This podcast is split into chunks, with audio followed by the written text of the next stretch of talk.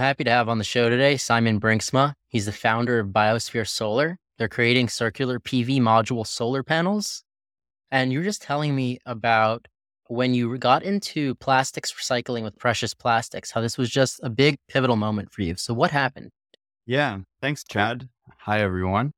Yeah, like I have a background in international business. This was my studies. And after my studies, I went traveling and I already knew okay, this is cool, but I want to do something with a purpose as well.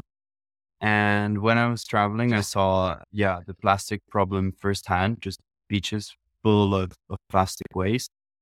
And I started coming up with ideas like systems to, to tackle that waste in places where there is no infrastructure in place.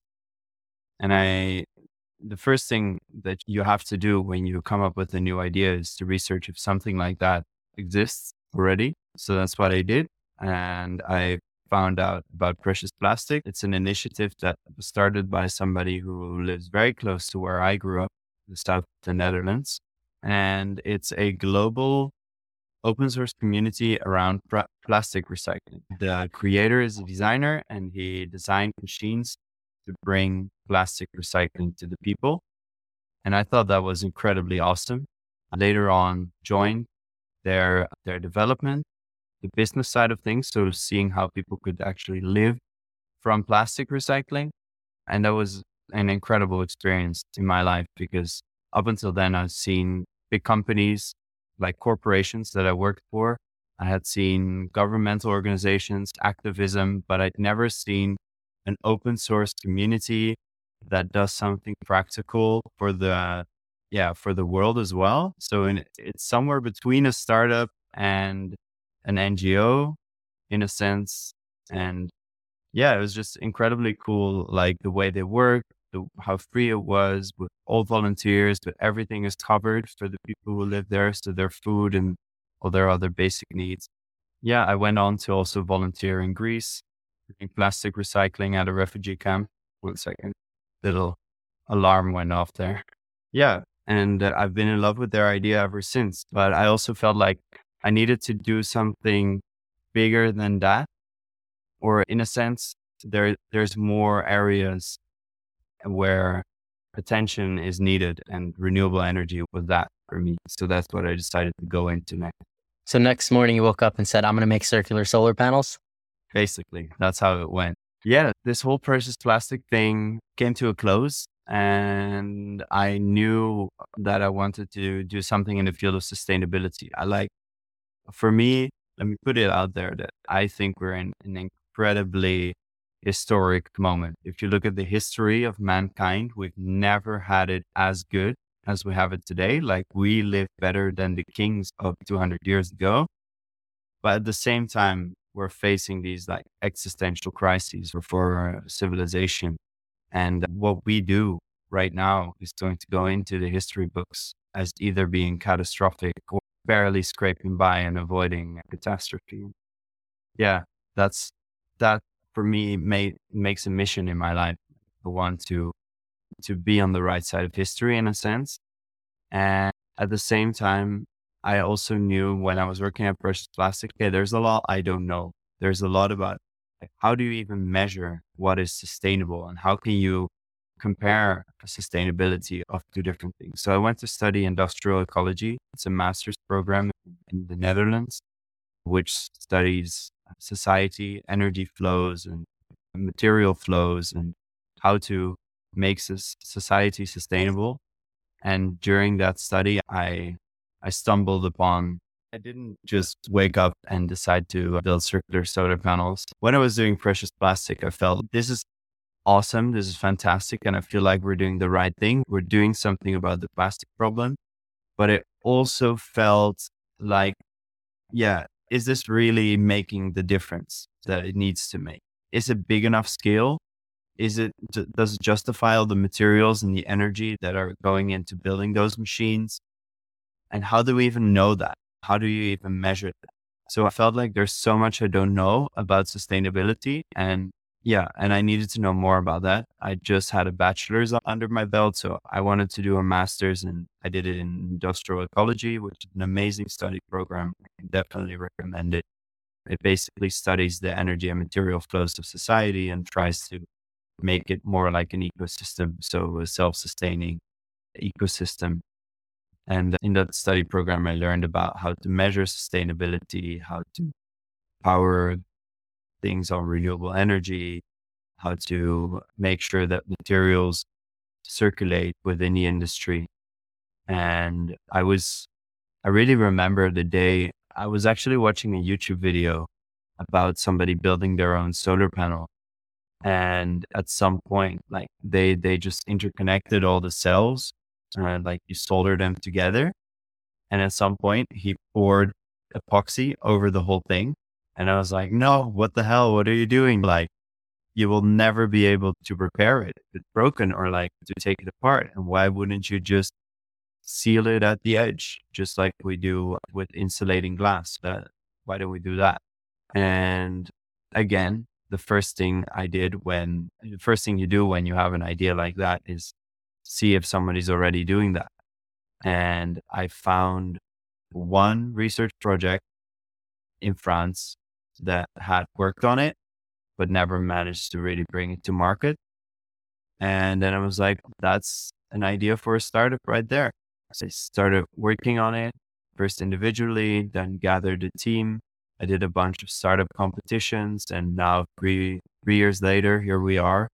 First product going to pilot projects, and next year going to enter the market.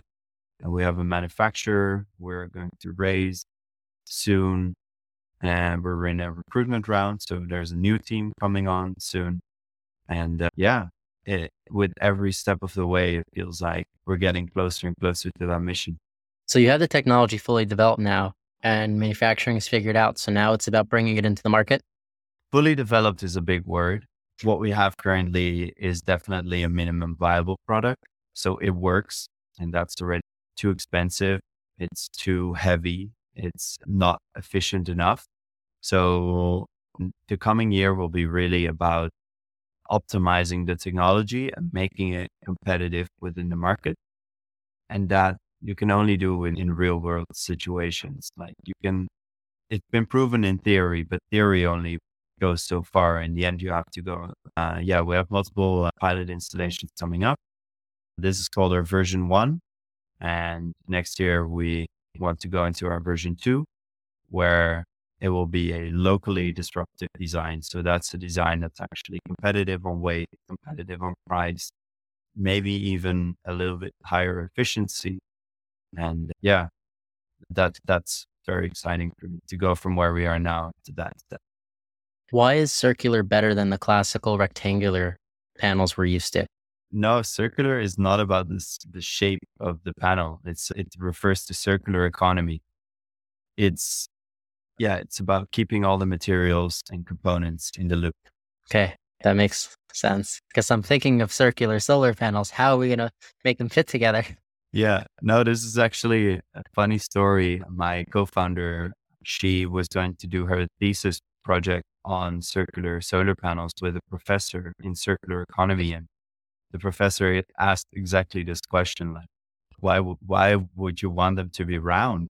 Yeah but it's not about the shape they're still rectangular. Okay. So it's just about creating a, a cleaner solution right? Yeah yeah. So in the circular economy you have the there's a ladder of nine r's which is like a priority list we're of course all familiar with reduce reuse recycle where reducing is the best and then reusing is is a little bit better and then recycling is like your last option if you can't reduce or reuse your material materials.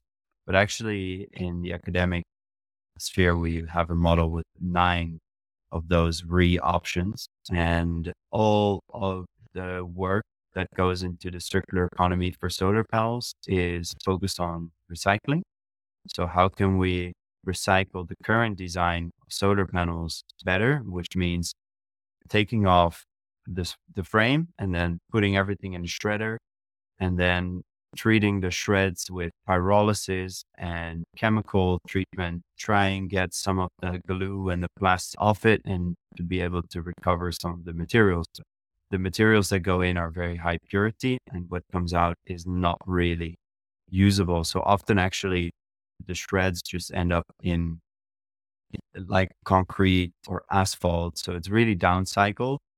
And that's in Europe where recycling is mandated. Rest of the world, solar panels are mostly just landfill. It's terrible because there's a lot of ecotoxic materials in it. And so what we are doing is actually we're not just looking at the recycling, but we're seeing can we go up the ladder to see if we can also enable a repair or a refurbishment of the solar panels and really do that by designs, uh, change the design instead of just the methods at the end. So then let's say I run a large corporation yeah. and, and I'm deciding on what panels I want to use. Yeah. Now, obviously your mission, right? It, it's great, but let's say I'm this large corporation. I don't really care about the mission. I want the best solution that's going to be optimal for my company and thinking about it from like a monetary perspective. Why would I choose yours? Yeah. It depends on your time scale. So if you say, I want, yeah, best solar panels within 10 years, I just want power output and I want it to be like cost competitive, then maybe uh, a run of the mill Chinese solar panel would be better. But if you say my assets will last 50 years, I want high quality stuff. I want it to last long and I want to make sure that if something breaks, it gets repaired and it can stay in operation. That's, I think, where our value proposition really stands out. Okay. So you've created a higher quality product that will last maybe five times as long. And additionally, you can go in and make repairs and not just need to scrap and replace. Yeah. Okay. Now it makes sense. So, what will it take just to get this going? Is it capital or is it time to really develop this further? The capital is, of course, an important component. And yeah, we at Biosphere Solar really try to do everything in the most sustainable way possible. So, also the way we structured our company, we're setting up a steward ownership structure where you make a differentiation between who has the voting rights and who has the financial rights over the company, meaning that we are not able to sell Biosphere Solar. There's no exit strategy. There's just, as we say, an exist strategy. And this requires a certain type of investor. We were talking to, to impact investors who really place impact first. And of course, there is also a financial return to the investments. But, and yeah, but it, it maybe not the 10x or unicorn 100x returns that, that our investors should be expecting. And we're really looking for investors who find our mission as important as we do and want to create this together with us. So, if any of our listeners wanted to learn more, get in touch, invest, how could they do? So, we have a website. It's biosphere.solar slash invest. And that's where you can fill out a form and get in touch. And uh, yeah, we're happy to talk and I can show you more about what we do, share a deck. And uh, yeah. Thank you, Siemen, for coming on the show. And thank you, everybody, for listening to another episode of Failing to Success. Make sure to smash that subscribe button. I'm your host, Chad Kalecki, and we'll see you next time.